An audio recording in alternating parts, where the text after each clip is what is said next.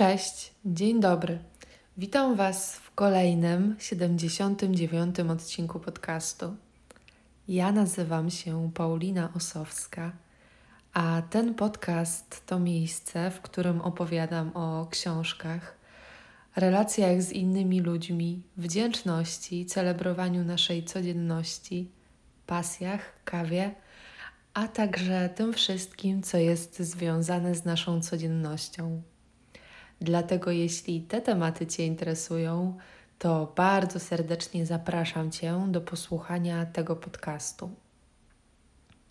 Witam Was bardzo serdecznie e, w grudniu, jeszcze przed świętami, a mam nadzieję, że w tym gąszczu wszystkich zobowiązań, przygotowań znajdziecie choć kilka minut, żeby pobyć sami ze sobą, żeby odnaleźć albo bardziej doszukać się tego swojego spokoju i powiedzieć sobie, że po prostu wszystko jest tak, jak powinno być, to ile dać radę, radę zrobić przed świętami, tyle wystarczy.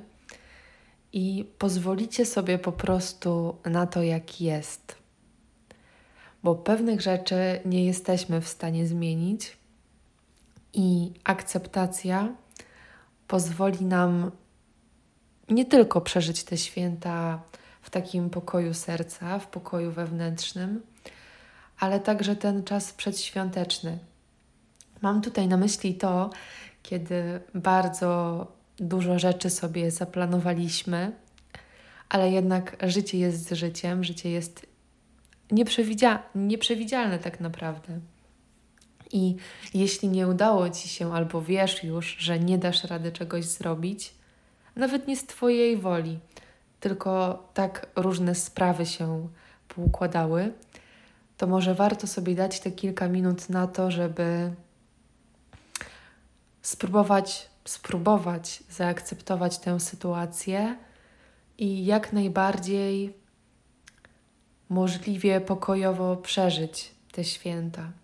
Bo kiedy my będziemy kłębkiem nerwów, kiedy cały czas będziemy się czymś stresować, to to będzie od nas emanowało i tak naprawdę w kontaktach z naszą rodziną czy z naszymi przyjaciółmi także będziemy zestresowani i nie będziemy mogli w pełni zaangażować się w spotkanie.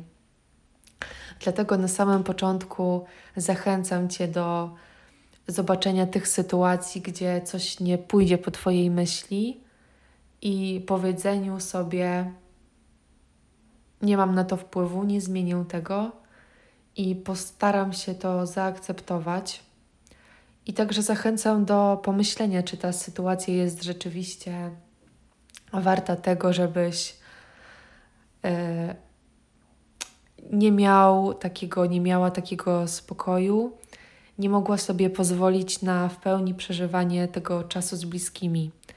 Po prostu, czy ta sytuacja jest na tyle ważna, na tyle istotna dla ciebie, że ona jest taką blokadą do, do prawdziwych e, przeżyć i angażowania się w spotkanie. E, czytam aktualnie książkę Wiesława Myśliwskiego. Ja uwielbiam e, twórczość pana Myśliwskiego i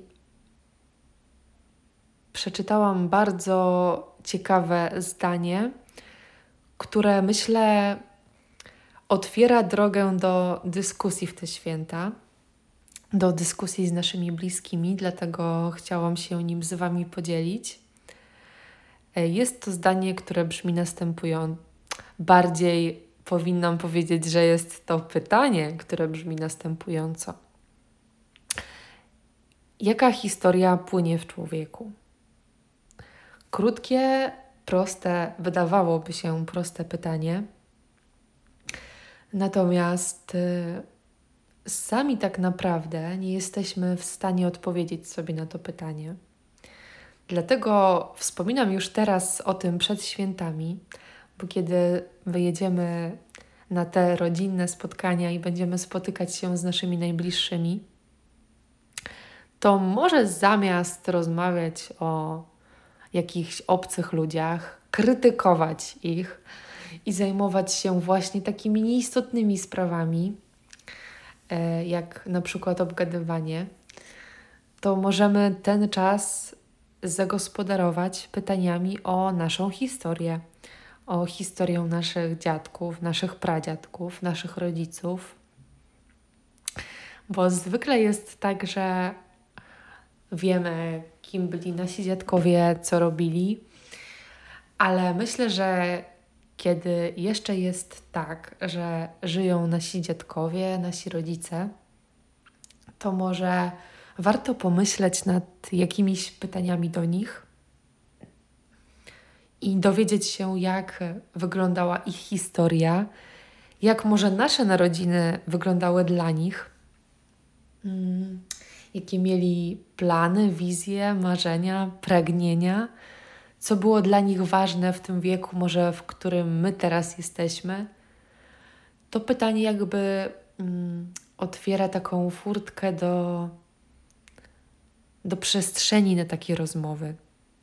Też te święta i czas, że będziemy ze sobą, bardzo sprzyjają do tego, żeby poznawać swoje korzenie, poznawać swoją historię, bo myślę, że gdzieś na co dzień jest tak mało przestrzeni na to, żeby właśnie hmm, dopytywać o takie rzeczy, interesować się wieloma takimi ciekawostkami, a to pytanie, jaka historia płynie w człowieku, jest Mm, niezbędne, żeby także siebie poznać, ponieważ e, bez poznania swojej historii, bez zaakceptowania jej, mm, myślę, że nie jesteśmy w stanie gdzieś tworzyć e, przyszłości autentycznej, takiej w zgodzie z nami, ponieważ ta akceptacja siebie, swojej przyszłości jest, myślę, e, po prostu niezbędna.